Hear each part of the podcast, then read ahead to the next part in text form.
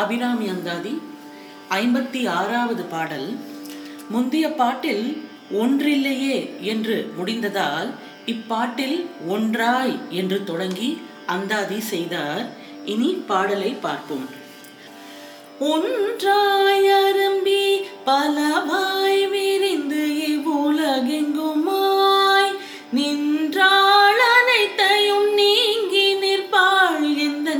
நெஞ்சினுள்ளே ஒன்றாது நின்று புரிகின்றவாயி பொருள் அறிவார் அன்று ஆளிலையில் துயின்ற பெம்மானும் என் ஐயனுமே.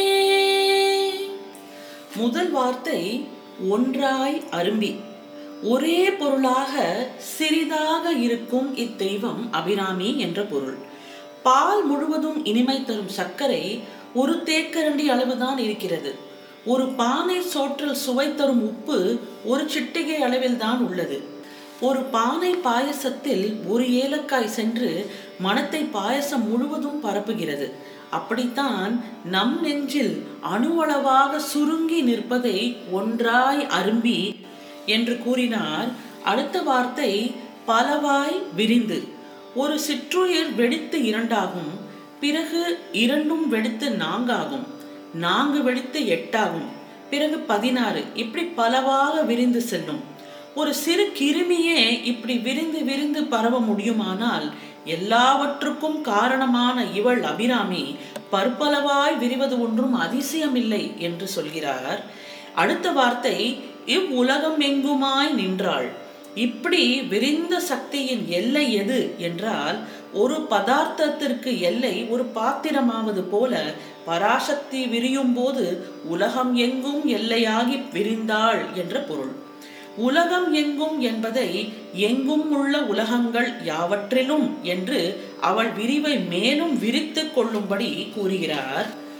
விரிந்து போய்கொண்டே இருக்க முடியாது. பிரபஞ்சம் வரை விரியலாம். அதற்கப்புறம் விரிய இடமில்லை. ஆகவே விரியாது அதோடு நின்றாள் என்ற பொருள் யூனிவர்ஸ் எனும் இப்பேரண்டம் அதாவது பிரபஞ்சம் மேலும் விரிந்து கொண்டுதான் இருப்பதாக அறிவியலர் ஆய்ந்து முடிவு செய்திருக்கிறார். எனவே பிரபஞ்சம் விரிவதும் அவள் செய்யும் வேலையே ஆகும்.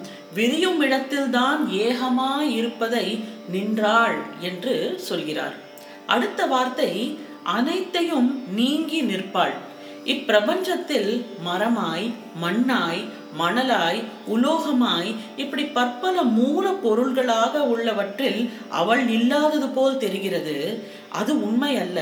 ஒன்று இருக்கிறது அல்லது வாழ்கிறது என்பதை அவளால் நடக்கக்கூடியதுதான் அவள் செய்வதே என்றுதான் பொருள். எனவே அவள் இல்லாதது போல் நீங்கி ஆனால் நீங்காமல் அருவமாய் நிற்கிறாள் என்ற பொருள். ஆகவே எல்லா பொருளுமாய் அவள் இருப்பதை ஞானத்தால் மட்டுமே காண முடியுமாததால் மற்றவருக்கு இல்லாதது போல் நீங்கி நிற்பதாக பொருள் சொல்கிறார். அடுத்த வார்த்தை என் நெஞ்சினுள்ளே போன்றாது நின்று புரிகின்றவா? சில பொருள்கள் இருந்த மாத்திரத்தையே விட்டு அப்பொருளை அகற்றிய பிறகும் அந்த வாசனை என்பது நீங்காது. எல்லா அணுக்களிலும் அந்த வாசம் தருவதே இதுக்கு காரணமாகும். அந்த பண்டத்தை கழுவிய பிறகும் அந்த வாசம் என்பது போகாது. இப்போ வந்து ஒரு பெருங்காய டப்பா எடுத்துக்கிட்டிங்கன்னா அது அலமின கூட அந்த பெருங்காயமோட அந்த ஸ்மெல் வந்துட்டே இருக்கும். அதை தான் இங்கே சொல்கிறார் இப்போது காப்பியே குடிக்காத ஒருவர் ஒரு நாள் காப்பி குடித்து விட்டால் அவர் உடம்பில் முப்பத்தஞ்சு ஆண்டு காலம் காப்பியின் ஓர் அணுவாவது இருந்தே தீருமாம்.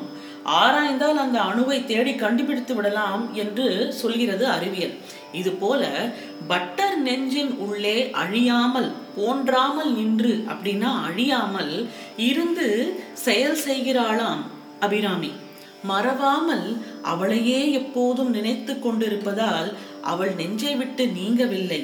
இமைப்பொழுதும் என் நெஞ்சில் நீங்காதான் தாழ் வாழ்க என்று சிவபுராணத்தில் மாணிக்க வாசகர் கூறுவது போல் அபிராமி பட்டரும் இங்கே கூறுகிறார் அபிராமி வேறு போக இடம் இருந்தும் போகாது இருக்கிறாள் என்று சொல்கிறார். அடுத்த வார்த்தை இப்பொருள் அறிவார். இப்படி நான் சொல்வதை புரிந்து கொள்ளக்கூடியவர் யாராய் இருக்க முடியும்? அப்படின்னு கேள்வி வரும். இதே அனுபவத்தை தாங்களும் அனுபவிப்பவர்களாக இருந்தால்தான் நான் சொல்லும் பொருளை புரிந்து கொள்ள முடியும் என்று சொல்கிறார். அதாவது யாம் பெற்ற இன்பம் பெருக வையகம் அப்படின்னு சொல்லுவாங்க இல்லையா? அந்த மாதிரி அபிராமியின் அருளை அனுபவிக்கிறவர்களுக்கு இவர் சொல்லும் பொருள் விளங்கும் என்ற பொருள் இங்கே சொல்கிறார். பொருள்ங்கிறது இங்கே அனுபவம் என்று அர்த்தமாகும். அடுத்த வார்த்தை அன்று ஆள் இலையில் துயின்ற பெம்மானும். இங்க திருமாலை பத்தி கூறுகிறார் உலக முடிவில் யாவும் நீரால் முழுகிய போது ஒரு ஆலமரத்து இலையில் தன்னை அடக்கி கொண்டு திருமால் இருப்பதை இப்படி கூறுகிறார். ஆல இலை கிருஷ்ணன் நம்ம பார்த்துருக்கோம் இல்லையா? ஆல இலையில ஒரு சின்ன குழந்தையா கால் கட்டவரில் எடுத்து வாயில வச்சிட்டு இருக்கிற மாதிரி அந்த ஆல இலை கிருஷ்ணன் அன்று ஆள் இலையில் துயின்ற பெம்மானும்ங்கிற வார்த்தைக்கு இது பொருள். ஒரு மரத்தை ஒரு விதை தனக்குள் அடக்கியது போல் இந்த அழிந்த உலகை மீண்டும் ஆக்கும் விதையாக திருமால் இலையில் யாவும் தனக்குள் அடங்குமாறு தானும் சிறியதாகி அடங்கி நின்றான். எப்போது அடங்கி இருக்க வேண்டும்? எப்போது விரிந்து விஸ்வரூபமாக இருக்க வேண்டும் என்பது அந்த ஆண்டவனுக்கு தெரியும். அதுதான் இங்க துயின்ற பெண்மானும் அப்படின்னு சொல்றது துயின்ற பெ பெருமாளும்ங்கிற பொருள். துயின்ற அப்படிங்கிறது யோக துயில் கொண்டங்கிறது பொருள்.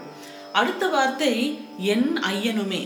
அபிராமியின் கணவராய் அவளோடு அடங்கி ஐக்கியமாகிவிட்ட சிவபெருமான் இரண்டாவது சாட்சியாகிறார் என்று சொல்கிறார்.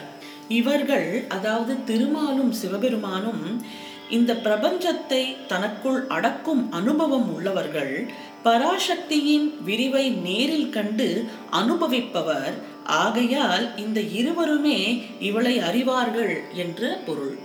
இந்த உலகெங்கும் எப்படி சுருங்கியும் விரிந்தும் நிற்கிறாள் அபிராமி என்று கூறும் ஐம்பத்தி ஆறாவது பாடல் இன்னும் ஒரு முறை இதோ. ஒன்றாய் பலமா எங்குமாய்?